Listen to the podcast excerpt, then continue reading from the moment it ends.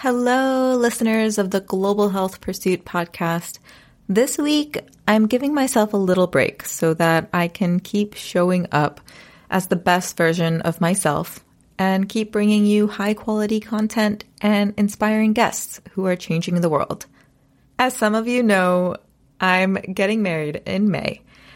And balancing the podcast and wedding planning is quite the challenge. So this is a very well deserved break. This week, I'm bringing back an episode I released back in April of 2023 featuring Elvis Ndansi, a visionary with a mission to help mothers and young children in underserved communities. Hope you enjoy, and I'll be back with a brand new episode next Tuesday. As of October 2018, the United Nations Office for Coordination of Humanitarian Affairs estimated that there were 437,000 internally displaced people in Cameroon, 60% of which were women. An internally displaced person is someone who is forced to leave their home but still remains within the borders of their home country. Kind of like a refugee, but not really.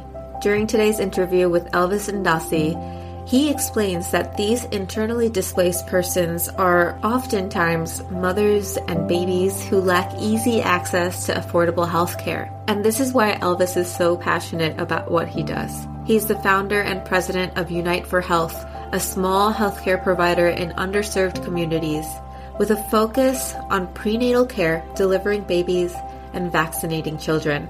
As a small boy growing up in a rural village of Cameroon, Elvis spoke about significant events in his life that culminated into his passion for serving mothers all around the world. It all started by learning from Rosaline Leh Ndansi, Elvis's mother and first source of inspiration. My name is Hetal Bamin, and this is the Global Health Pursuit. Hi, Elvis. How are you? I'm fine, Hetal. Good to see you. It's so awesome to have you on the podcast. So, welcome to the Global Health Pursuit podcast. It's a pleasure to be here. I'm excited. awesome. I know that we have so much to go over. You have such a remarkable origin story. I want to start out this podcast by asking you to paint a picture of where you're from, because I know that you've come a long way really a long way. I'll try to be brief because sometimes I tell, take a lot of time to tell my story. I was born and raised in uh, Cameroon, specifically in a village called Misaje. It's a last mile community almost at the border there with uh, Nigeria. And so I was raised by a single mother. And growing up in Misaje, well, I had the opportunity to really face real time what poverty looks like in a remote community like Misaje. I went to primary school with kids that came to school without shoes.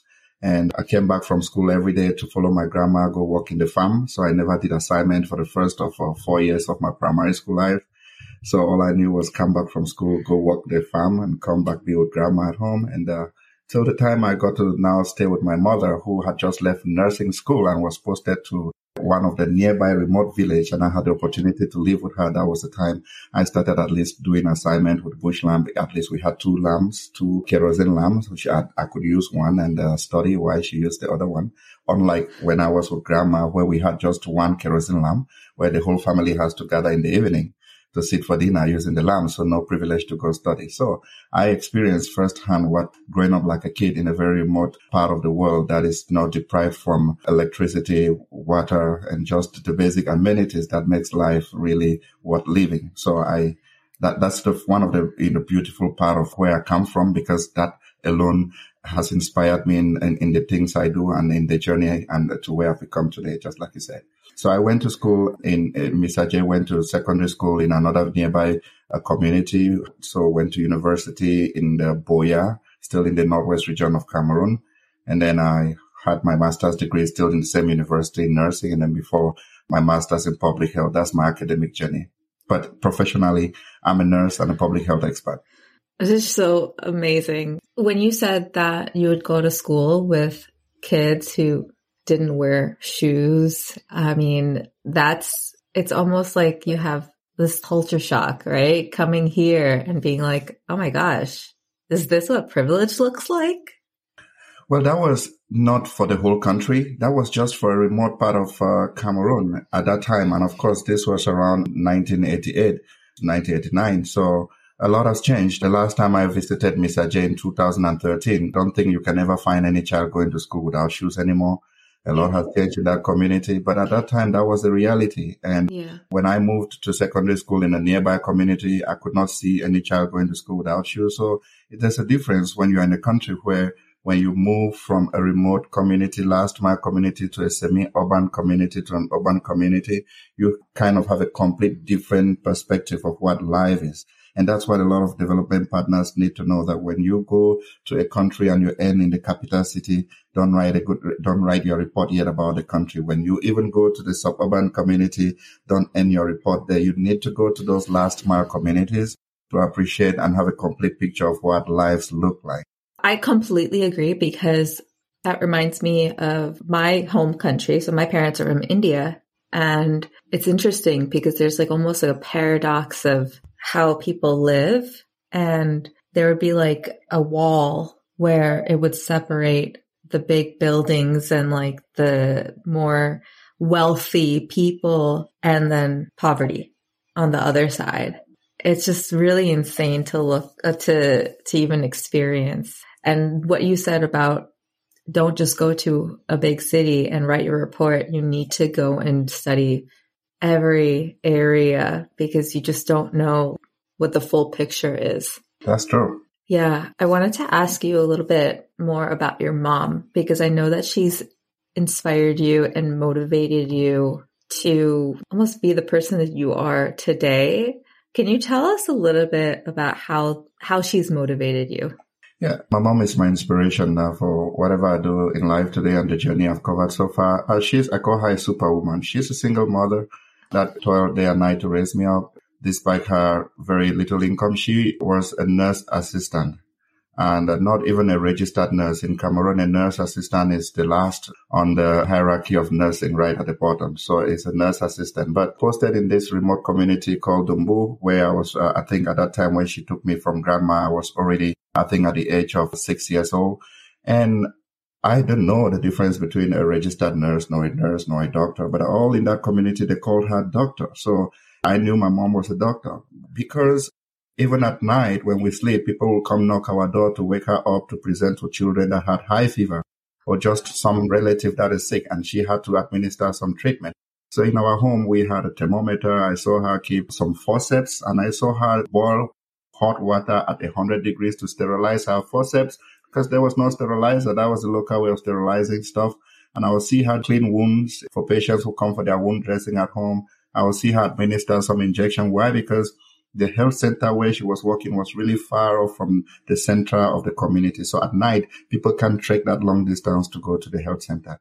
So they prefer to come knock the door of the nurse nearby. And I saw her perform this role and being called a doctor. And that was my inspiration. So I knew I would want to become a doctor like my mom until when I went to secondary school and started understanding the difference. And I realized she was not a doctor. But how amazing the work she did to me, even some doctors today cannot do the things my mom did. I helped babies to, for her to circumcise when I was still like eight years wow. old. And she would do the circumcision while I watch. So I, I think uh, as a little kid, at times I would even want to pretend tie things on my nose that I want to be a surgeon. I even thought she was a surgeon, but she was just a nurse assistant. So I got this inspiration now, really wanting to be like her. And when I left high school with very good grades, I thought I was going to go to medical school. But uh, there was just one medical school in my country, and the competition was really stiff. You have uh, thousands of students applying, and I was not privileged to be selected. And so I that did not discourage me. I said, okay, if I cannot be a doctor, then I have to still be in healthcare, and that's how I went to the University of Buea to study nursing.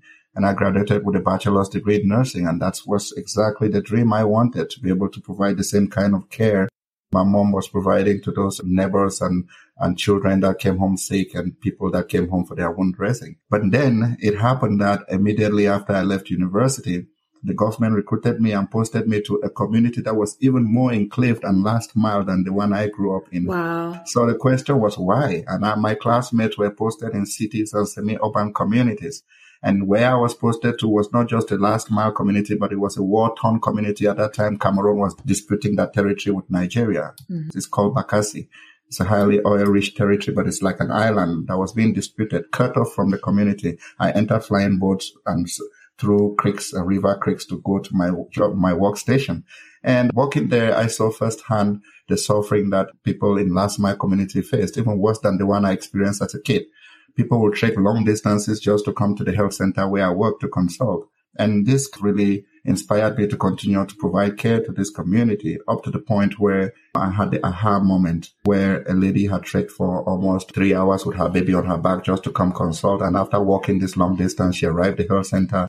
I stepped out of the health center to receive her and to welcome her to the health center, helping her to untie the baby from her back. Then I realized the baby is dead.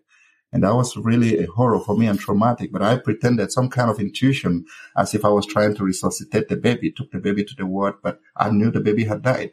Maybe that was just a kind of intuition that came to me to allow this woman get some breath and rest before get the bad news. But when I told her, hey, the baby is not more, and uh, it was really a painful experience for her and myself. And I asked myself, this woman, this woman might have lost this baby just for malaria. Malaria is a very easy diagnosed and easy to treat infection. I think with five dollars you can treat malaria. So why should a child die of malaria? So that was a big question. And I realized if this woman had had just a thermometer at home, she might have known when to start trekking or when to start the journey to come to the health center. Not maybe when the fever is already at the time when maybe the child had convulsed several times and she didn't know. So I personally I told myself I have to do something. And that was when I really knew that I've seen my calling to care for women and children in last mile communities that do not have access to healthcare. So I, I resigned from my job at the age of 24. I just worked just for a year and a half. And I decided to create Unite for Health Foundation. I didn't know what it was going to be like.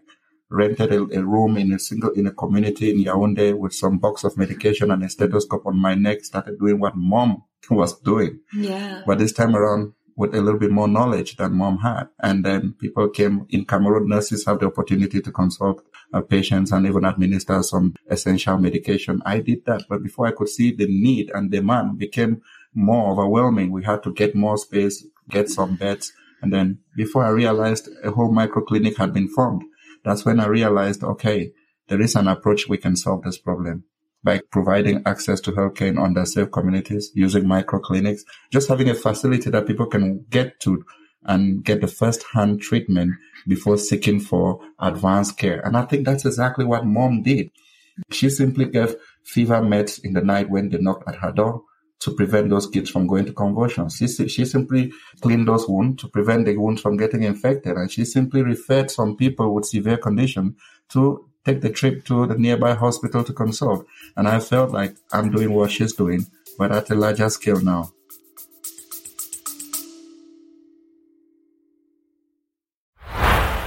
Hey there, I hope you're enjoying this episode.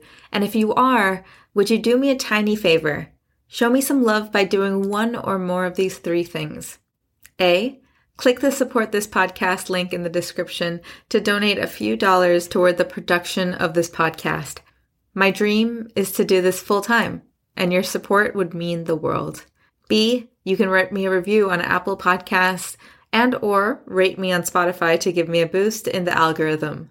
Or C, share this episode with someone who would love it just as much as you do. I truly and deeply appreciate you.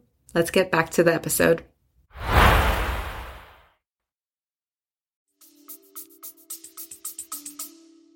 I want you to give perspective to people who are listening in terms of the real healthcare situation in these last mile villages. Like, how many doctors were there? How many nurses were there? How many, I don't know, like midwives? You know, like what was the situation like? Because you were saying people would trek three, four, five days to get to a clinic. Well, let me paint a perspective. I mean, just a kind of visual image of what the health center looked like. First of all, this was a district, this was kind of like a subdivisional health center that covers a population of about maybe 15 to 20,000 people. But you have other little villages that are far off that depend on that health center. So they have to trek like three to four hours or five hours walking because then there are no taxis. right no bikes. So it's an island. Everything you have to walk or you take a flying boat or through, you walk through, you take a boat through the creeks or the rivers to get to another community. But those within this community served by this health center will have to walk long distances to come to this health center, which comprised basically, I was a senior nurse at that time with a bachelor's degree in nursing. And we had a, a, a medical doctor who had been dispatched there who rarely came there because of the enclave nature of the place. Most of them never showed up. And then mm. We had uh, two other state registered nurses and uh, one, one lab technician. And that was all about it for the health, for the entire health center. So we did most of the job. We conduct deliveries. As a registered nurse, uh, we, we had to conduct deliveries. And uh, we did so many things that even would only be done by doctors. But when you are faced in a situation where there is no doctor, you have to save a life. You just have to go and save that life. And so it was a small health center, but not really equipped. no electricity. We use bush lamp in the health center lots of the time when we had a generator, but sometimes there'll be no fuel to put in the generator. So we will use bush lamp in the health centers. It seems like movie when you say it to someone in America, right? Because then you imagine all the luxury we have being able to just uh, get a ride to the hospital and uh, get the best of. Call 911. Call 911 to pick you up from your door. We will have people in Bakassi at that time where they will be sick at night and they cannot get their flying boat to fly across the creek to come to the health center because it is low tide and the water has left the shore. So you can take off until water comes back to the shore for you to put your boat and take off. So even, even natural conditions like that can restrict you from even evacuation. oh my gosh. So, but that was a, that was a kind of a unique enclaved area. That's not how the whole country is. That's not how even uh, 80% of the country is, but that is the kind of reality you find when you visit last mile communities. Can you just explain what is a flying boat? It's just kind of a boat that has an engine and we, that's we call it like you just enter there and they steam the engine and then you're able to ride. But unlike the local one where the, you have to you paddle manually. So there, the local language, they'll call it a flying boat because they believe that the engine is there. So it's going at a faster speed. And the local people, I like to use that word flying boat. It never escaped my vocabulary because that was how we called it. So it would be like a motorboat. It's just a boat, but, uh, you know. With a motor. Yes, motor. I was like, wow, that's interesting. you saw a boat flying in the sky. I got you. I know you did get me. I was like, wow. Well, I mean, you had technology as a flying boat there. What happened? So you had the idea for a micro clinic and you explained, okay, it was just kind of couple nurses, you had your stethoscope, you had some tests and things like that. What are you working on now? When you say micro clinic, what are you focused on serving? Yeah, so this is a, we're talking about 16 years from when I started Unite for Health Foundation. With the objective and our uh, Unite for Health Foundation had the objective to provide access to healthcare in underserved communities, right? So if you ask me, I would say when I started, the mission has not changed. Our mission is to combat infant and maternal mortality and fight infectious and non-infectious disease by providing affordable healthcare and education to underserved communities. And we reach out to the communities using microclinics and other community outreach programs. But then to paint a picture of a microclinic, we think that if this woman had a, an opportunity to just visit a facility where she would receive the first line care of just knowing the temperature of her baby, getting some fever meds to reduce the temperature mm-hmm. before actually going to a bigger facility where she would receive real specialized care, she would not have lost her baby. So a microclinic is a small concentrated unit of a clinic that has the a consultation, a laboratory, a first line medication pharmacy where you can get all the first line medications. Then you have a specialized unit where women can give birth in a safe hands without, you know, um, you know, in the hands of healthcare providers. So we have a, a, a labor room and a delivery unit. Then we have another section where you can actually admit those who have high fever and treat them for malaria. Maybe you have to give them infusion and observe them. So we have some hospitalization beds where you can actually observe them. So it's a kind of really small structure of a clinic that provide this first-hand healthcare service in, for people in those communities that are really cut off from access to healthcare. And by doing so, not only do you save their lives in those really critical moments by doing just those basic things, first aid and, and, and consultation, but also it helps you to, it helps us to be able to do good referrals identifying those whose conditions are more serious and advising them to maybe travel out of the community to seek care faster before the situation get worse. So uh, Unite for Health microclinics actually have saved a lot of people, over more than 45,000 people since we started Unite for Health in our microclinics. And each microclinics now has a medical doctor, has uh, nurses, nurse assistant, and a lab technician to run the lab. And uh, laboratory practice now is really getting modern with so many rapid diagnostic tests. So we, just with some rapid diagnostic tests, we can run so many infectious disease tests and uh, be able to have at least a diagnosis before doing prescriptions to our patients. And we have a delivery unit. We've actually had so many women give birth in our clinic. Good news is for over 16 years that we started Unite for Health, we've never recorded any maternal or child death in our clinic. and we've never recorded any death at all in our clinic. So knock on wood. It's a good feeling for us. We might not have done anything just so special not to have had such an unfortunate situation. People don't die in hospital because hospitals were not good sometimes when it's their time, they have, we just can't help it, but we might just have been fortunate that it has, the incident has not occurred in our microclinics. I'm looking at your website right now and I see the prototype of your microclinic and it really looks like so well thought out. You have a, you have an ultrasound room, you have a lab, you have a vaccination room, all of that. Wow. Yes. Even a courtyard. yeah, that is the prototype. When I became an Obama scholar at Columbia University, I had the opportunity to work with some students at the School of Architecture, and we had to ask ourselves this question what is the modern microclinic that I want to see Unite for Health Foundation have? What is it that we want to see that is different from those earlier thoughts that I had about a microclinic? And we thought about if you're providing healthcare to maternal, to pregnant women, you have to give them healthcare that meets WHO standards. So they have to do ultrasound. So you need an ultrasound room. Mm-hmm. If you are providing delivery services, you have to think of those babies. They have to come for their vaccination. So you have to have an immunization room. And so we have to think through some of those things that early on we never thought about. And also we want our microclinic to be self-sustaining. So we, we make sure we have water that is, we have a water borehole that provides water to the structure and we have solar panels that will provide electricity to the structure and just a kind of a design that can be a standalone without depending on maybe the electricity grid or maybe the water uh, pipe water from the city or, or government uh, amenities. So we, we had to think through all this to come up with this prototype, which we are really excited to start the construction of our first prototype, maybe uh, sometime in 2024. That's awesome. I love that. I know that. So you focus on maternal and health of babies. What was it that drew you to that specific field of medicine? Back to the story I told you about the woman in Bakassi and her child. Yeah. That was a woman, a mother and a child. That was maternal and child health there just as we care about the health of that baby that she lost, she, she might not have lost if she had access to care. That's how we care about those pregnant women that lost their life every day just because they are giving birth at home or because they are giving birth under circumstances that are not the best.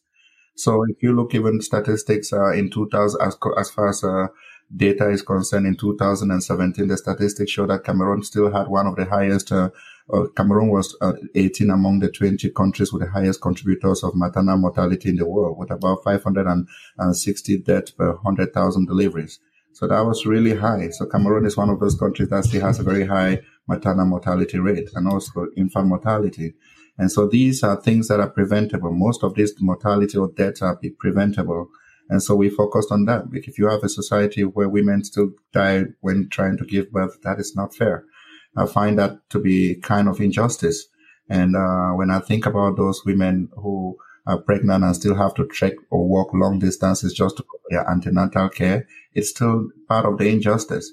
And I think that what Unite for Health Foundation is doing is just being uh, providing what is uh, what what they deserve. They deserve care, and women and children deserve the same kind of care that every other person in society will have. Just they, they are always the disenfranchised group that suffer the burden of every aspect of societal calamities. When there is war, women and children are the ones that suffer the most.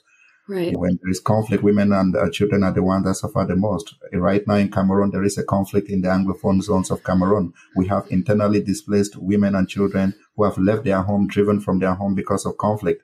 Some of them even give birth in bushes because they have been driven from their home by conflict. So this is, this is a population I care so much about. Of course, for women, I care so much about my mother. And I will not want any woman to go through anything sad because I want the best for her. And when I think about every woman out there, I think about my mom and I think they deserve the best. Yeah. Thank you for doing that. Thank you for saying that. You mentioned women who are internally displaced persons. Can you explain what that means? Yeah, when there is a conflict in a country, the global community always pays attention most to refugees. And by the international definition, refugees are those who have been driven from their homes and they are seeking refuge in another country. Mm-hmm. In another country, they are considered refugees in those countries. But when you have a conflict in a country, most people leave from one part of that country to another part of that country. And the burden of the suffering is the same. Because when you leave from a community that is your own, where you've lived and breathed and gone to school and maybe work your farm and everything, your livelihood depends on that community. And when conflict breaks and you have to run away from that community to another community far off in the same country that is not your own, you are still like a stranger in the new community. But then your definition is different. You are an internally displaced person because you are within your country. You are not considered a refugee. So you don't benefit from all the donations and all the global funding that are meant for refugees. So internally displaced people suffer a really huge burden of crisis because the attention is not focused so much on them because they still consider them to be a responsibility of their country, mm. but the same hmm. country that is at the origin of their conflict. So it's a big issue. We have women who have been displaced from the northwest and southwest region of Cameroon because of the conflict that is going on there.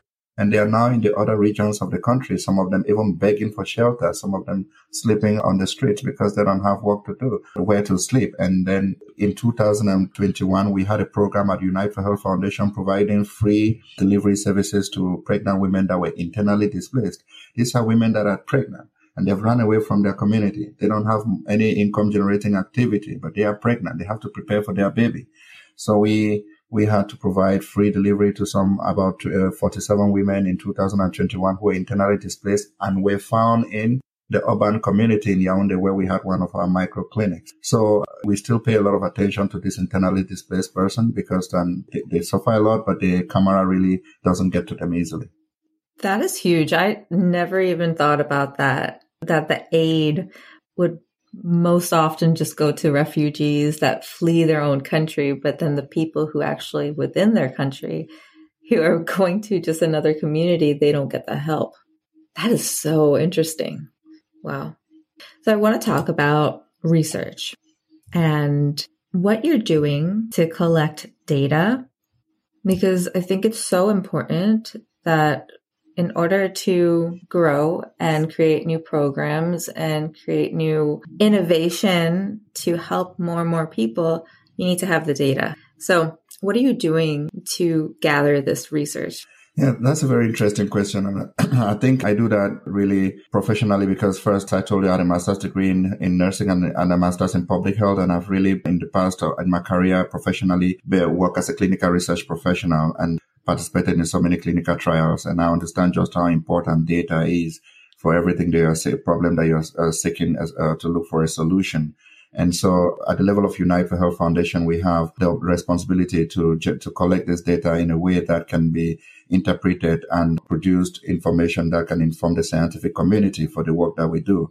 And so that is why we make sure that we capture this data in a very specific way. And one of the vision I had about Unite for Health is that someday when we have all these micro clinics spread around the different parts of the country and Africa, those micro clinics could be a very good host for clinical trials for those who want to actually run trials at community level where the disease burden is highest. Then they'll find our structure spread all over.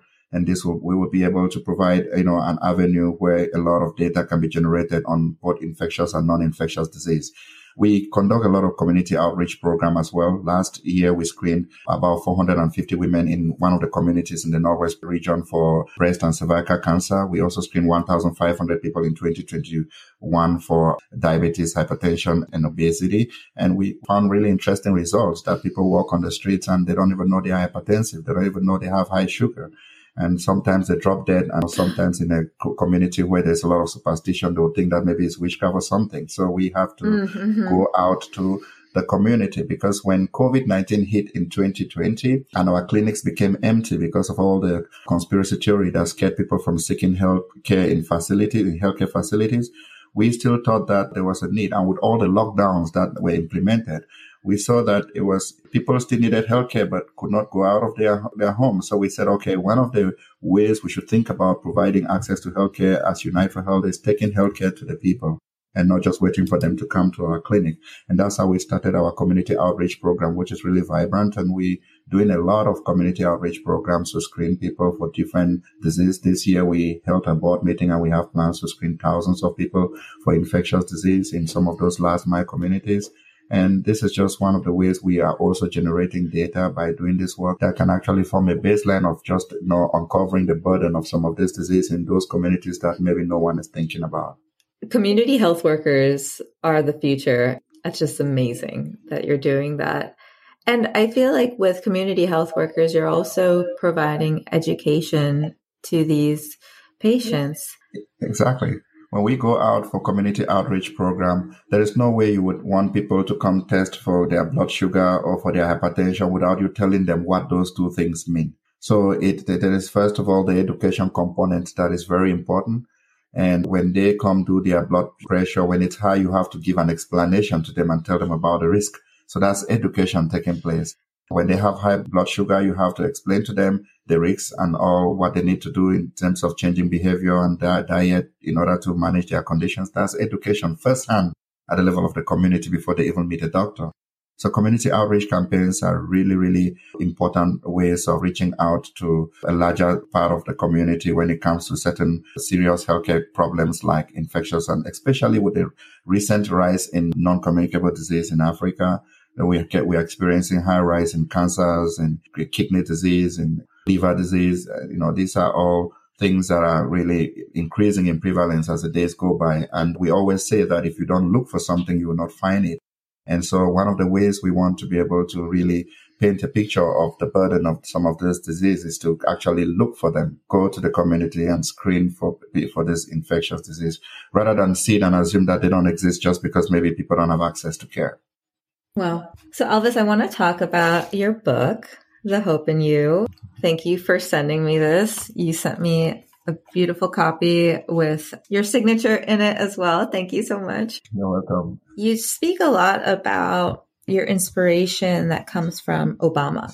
I mean, you you actually got into this Obama Scholars Program which is incredible. What made you apply for that program? And what about Obama inspired you so much? The story of Obama to me is a story of dream come true. It's a story of dream come true, not just for him, but also for me. In 2007, I, first of all, was very politically active in my country. I was a student leader in the university. When I graduated from university at the age of 23 and I at 24, I joined the national politics and I ran for election to be mayor in my community. And that was when Obama was firebrand.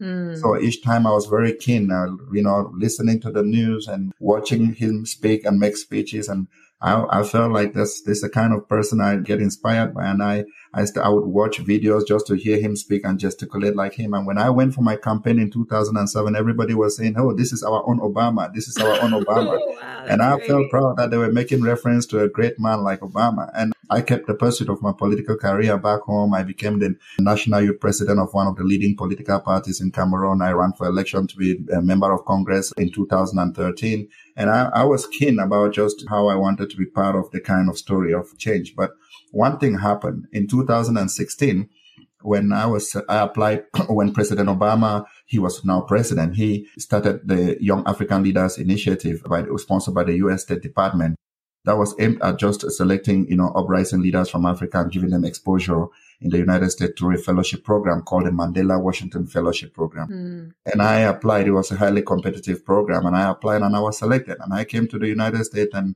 I studied at Wagner College in Staten Island. And for the fellowship under civic leadership, we had the opportunity to learn a lot about civic leadership and a lot of different things.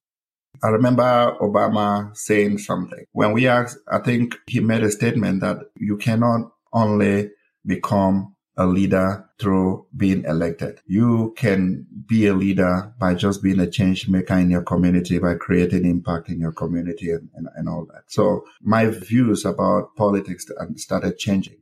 When we asked a question, he, Obama, I remember him saying, do not bother so much about who you want to become, but bother about the work you want to be, do and do it well. That got stuck with me. And I went back to Cameroon after that fellowship, continued to pursue my work with Unite for Health Foundation. At that time, we had just two micro clinics. We opened the third micro clinic and I continued to focus on the Unite for Health work, creating impact in the community, providing access to healthcare. And in 2018, I got nominated when he had left the office and started the Obama Scholars Program, the very first cohort it was by nomination. It was not an open application. So someone had to nominate you and it was wow. global. It was across the world. It was not like, uh, so I got this email someday that Elvis, you've been nominated to apply for the Obama Scholars Program. Uh, so that was amazing. I didn't even know who nominated me at that point in time. So I had to follow all the process, applied, very rigorous process, went through all the stages of the interview. That was August 2018 when I got that very best email of my life that I've been selected as an Obama scholar to study at Columbia University. Now I knew that that was a dream come true. I knew I was going to meet President Obama face to face. I knew I was going to be in the same room with him through that program. And I said, okay, it's true that dream come true because this is someone who has inspired me right from 2007, right from a, a last mile community in Cameroon in Africa where you don't even think that you will want to be in the same, even in the same state with him, talk less mm-hmm. of in mm-hmm. the same room or in the same country.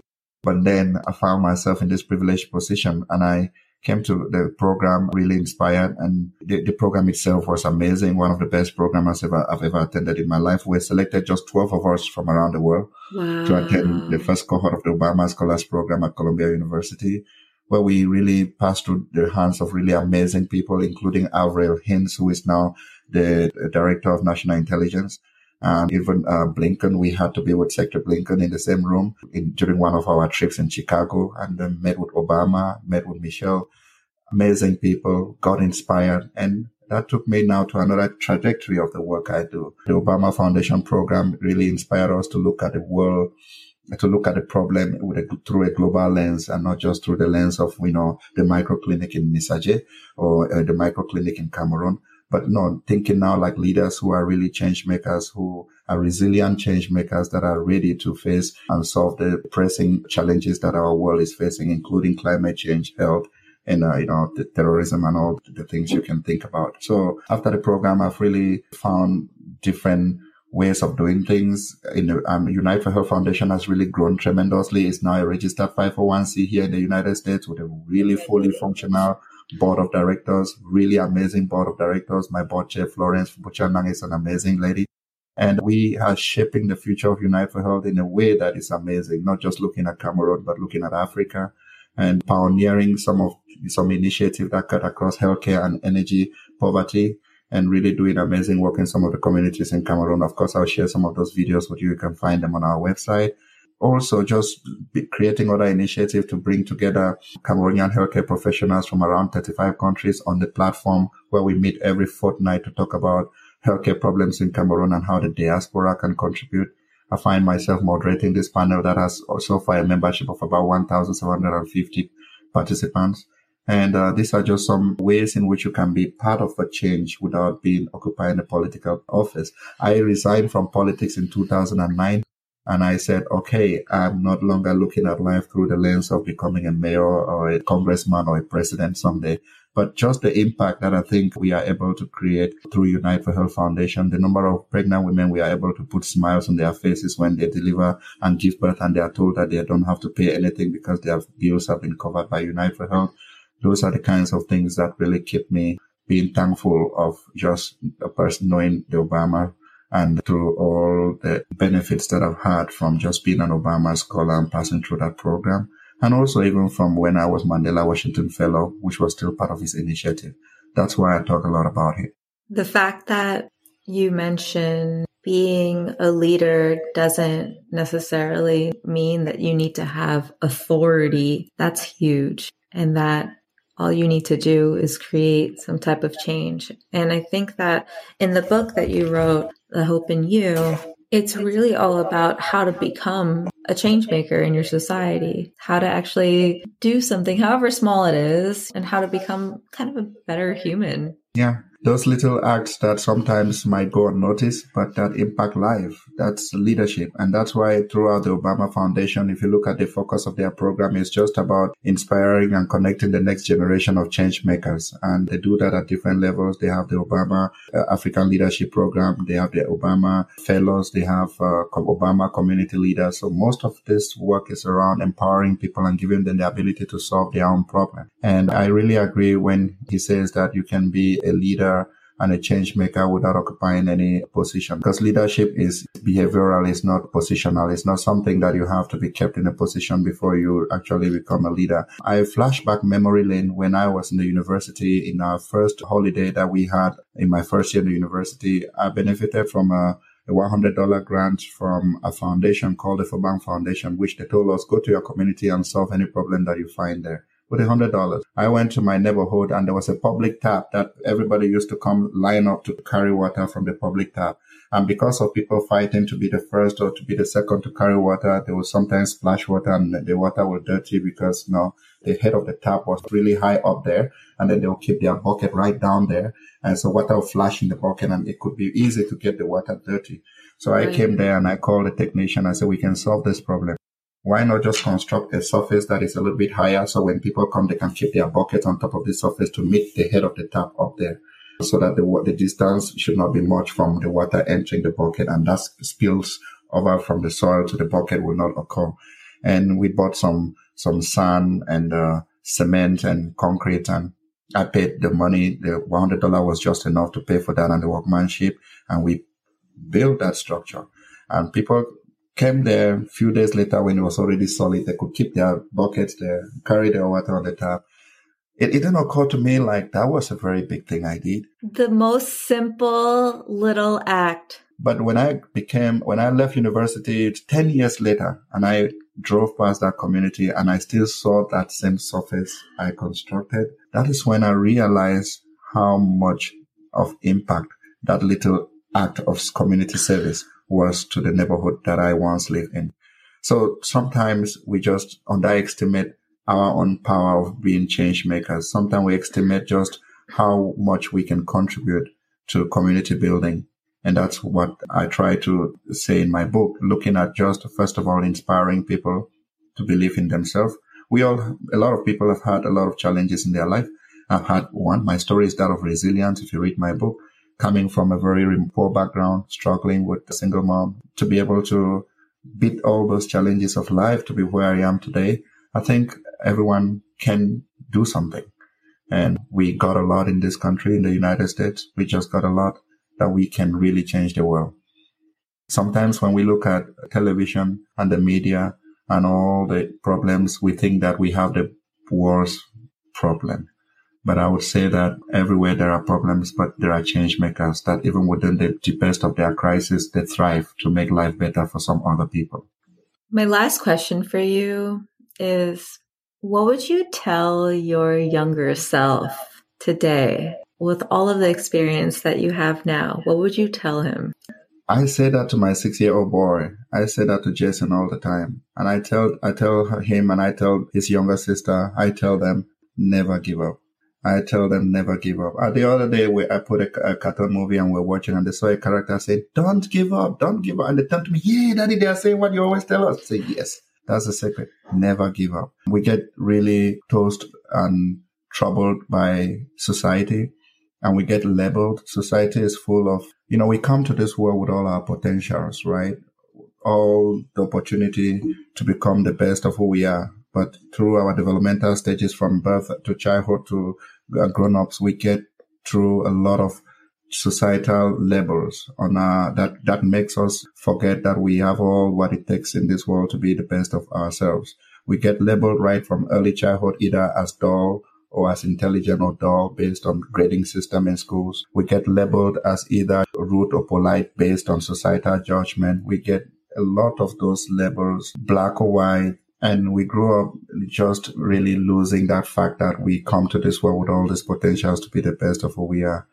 And society really beat us too much such that if you don't have that fighting spirit of never giving up, it is easy to, to decline as we find a lot of kids nowadays on drugs. We hear that there's a lot of fentanyl uh, in America, a lot of kids getting drugs.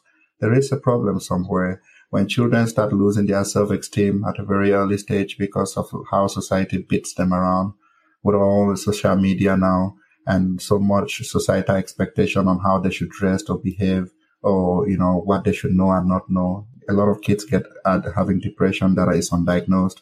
All this is because of what we are going through and facing in our present day life. And all I tell my six year old is believe in yourself. You are the best. You have all it takes. Even if anybody makes you feel low, you always have to feel high and know you're the best and never give up. That's what I'll tell the six year old you asked me about. Cause that's just who I was when I was six years old. I never gave up. I never, I never thought I could give up. I went to school, hear kids talk about my daddy, my daddy, when I never had a daddy at that point in time because I, I, knew, I never knew where my dad was. But I knew that one day I'll find him. I finally got him and we are good friends. But I think that some of those single moms that are raising male kids, you don't know what they go through when those kids come home and they don't have the male figure and just how they walk through that experience to become who they are. It's, a, it's, it's another story. So it's a story of not giving up. Thank you for sharing that. It's a pleasure. Thank you, Elvis. This was such a great conversation.